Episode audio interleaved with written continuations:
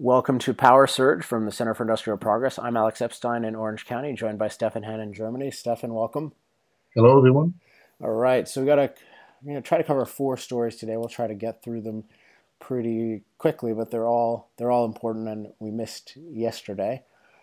Uh, let's see. So first thing, uh, Stefan, what's been happening in Japan with their energy supplies? There's there's a story, or there's been a series of stories about what's happening with their fossil fuel use once they shut down a bunch of nuclear plants post Fukushima. Um, yes, according to this news story, uh, Japan depended on imported fuels uh, for eighty-eight percent of its electricity in the year two thousand thirteen. Um, and that compares to only sixty-two percent in fiscal year twenty ten. And um, as we know, Japan has little resources of its own um, and depends on imports. But that uh, dependency increased after they shut down uh, most, if not all, of their nuclear power plants in twenty eleven.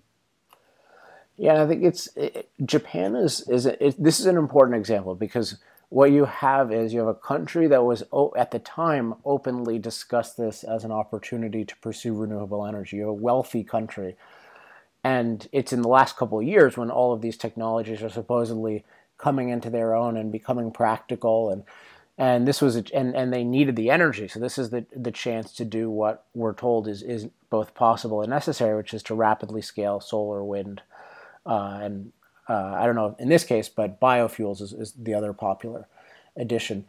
And yet what happened is, you know, even under these circumstances, they used dramatically more fossil fuel energy. And the this is because of what is just apparent by looking at the state of energy, which is that this is, along with nuclear and, and hydro, by far the best uh, energy technology that exists right now, and is far, far superior to the renewables, or what I, I like to call unreliables. So this is this is a case study for anyone who says, who listens to someone like Bill McKibben or Al Gore, who says, oh yeah, well, we can do this, we can replace it. Well, that's easy to say, um, but those who actually are in the position to try it and even want to try it are doing nothing remotely uh, resembling that. And the reason is because those are not those are not good energy technologies right now. So to, to rely on them would be suicidal. So um, there's a lot to criticize Japan's decision to cut its nuclear power. I mean, I think that's a horrible decision, um, but it, it, it is a good object lesson. All right, next story. Now this is, is good news. Our friends in Canada have tentatively approved or provisionally approved the Northern Gateway Pipeline. Stefan, tell us about that. Yeah, the project is called Northern Gateway Pipeline, and um, on Tuesday it was preliminarily approved by the Canadian government. Um, it still has to um, adhere to two hundred nine conditions um, to be actually approved by the government. Um, but this is essentially the connection between the oil sands uh, in Alberta to the west coast, where there are export terminals uh, to ship the oil in part to the United States, but mostly to Asia, probably. Yeah, so this is this is definitely good news. I mean, uh, you know, Canada is this this massive potential source of oil, and an actual source of oil, uh, but Um, just every project to actually transport that oil so it can be useful to people is feverishly opposed. This one has been feverishly opposed, and it still will be.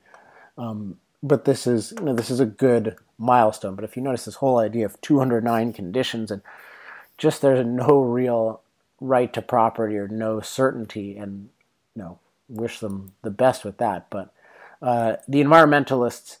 The thing with these kinds of conditions are the, all kinds of groups can raise objections, and then what happens is that the environmental movement will go after everyone they can and just try to get them to object, because you know pipeline can be stopped at any point. So that's that's the threat. And I'd say more more broadly, the threat is just the view of the pipeline um, has not been uh, properly conveyed, I think, by the company or by almost anyone. Because it's it's it's just viewed as at most this necessary evil. It's not viewed as as a positive thing, which it should be. And here's here's one quote from uh, an article in, in Think Progress. Um, this is let's see, uh, the name is Um, I'm looking up in the story. I'm trying to see where the name comes from. But uh, Scoos, uh, oh, Nikki Scoos, campaigner at Forest Ethics, which is one of these opposition groups.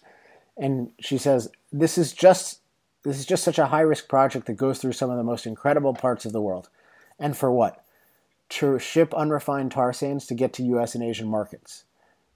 As if, so listen to that statement, as if, and for what? And you, you expect someone to say, oh, so that, you know, um, some billionaire can get a million dollar pedicure or something like that.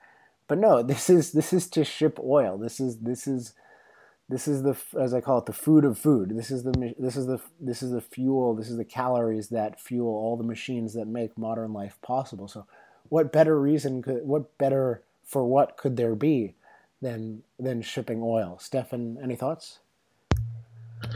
Um, I mean, pipelines have a lot of um, advantages over other means of transportation, but one of the disadvantages is that um, it has to actually go over some land that someone owns and someone can oppose the project fairly easily. So it will be a target of, you know, advocacy groups like Greenpeace. Um, but we'll try to block it at every mile. Yeah, I mean, in general, any industrial project in the age of environmentalism is under threat and becomes unnecessarily costly because you have these groups that are anti-development, that are supported by government policies that give them an enormous uh, amount of power. So I think pipelines are just one um, example. Well, interestingly, my voice seems to be going, and this leads us to a story about from the American Lung Association, and I'll let Stefan's lungs do the talking. Uh, what's going on there? Yeah, the American Lung Association has launched a T V and digital ad campaign, um, which is aimed to promote the E P A's Clean Power Plan. Um, and they use these uh, little slogans. For example, on their Facebook page, they said, uh, power plant pollution is a serious threat to our health, especially to kids. Uh, check out our new television commercial to see what we are doing to stand up for little lungs versus big polluters. Um, and there's another commercial uh, called Mother's Instinct, uh, where they say, the Clean Air Act stops polluters from poisoning uh, this baby's air with arsenic, lead, and mercury. Now the loopholes that let them pump unlimited carbon pollution into the air is closing too.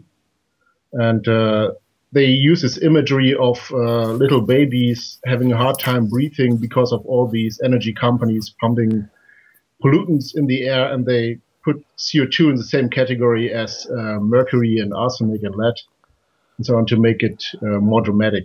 And uh, yeah, as we know, I mean, just a comparison between poor countries and a country like the United States uh, easily reveals that many of these little lungs from these babies wouldn't be breathing if these uh, quote-unquote big polluters weren't around providing a lot of energy to feed our technology.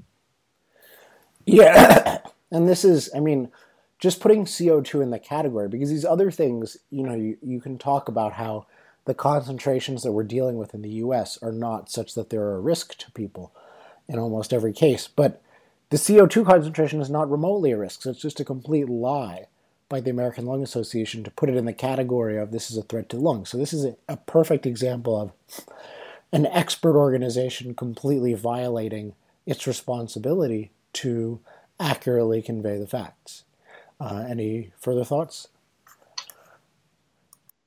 No, it just uh, seems like a concerted effort. We've seen President Obama and some White House uh, personnel talk about this uh, carbon pollution thing in the past, and uh, it seems that the newest trend to just call C O two a pollutant and put it in the same category as some, you know, traditional pollutants, which is it certainly not.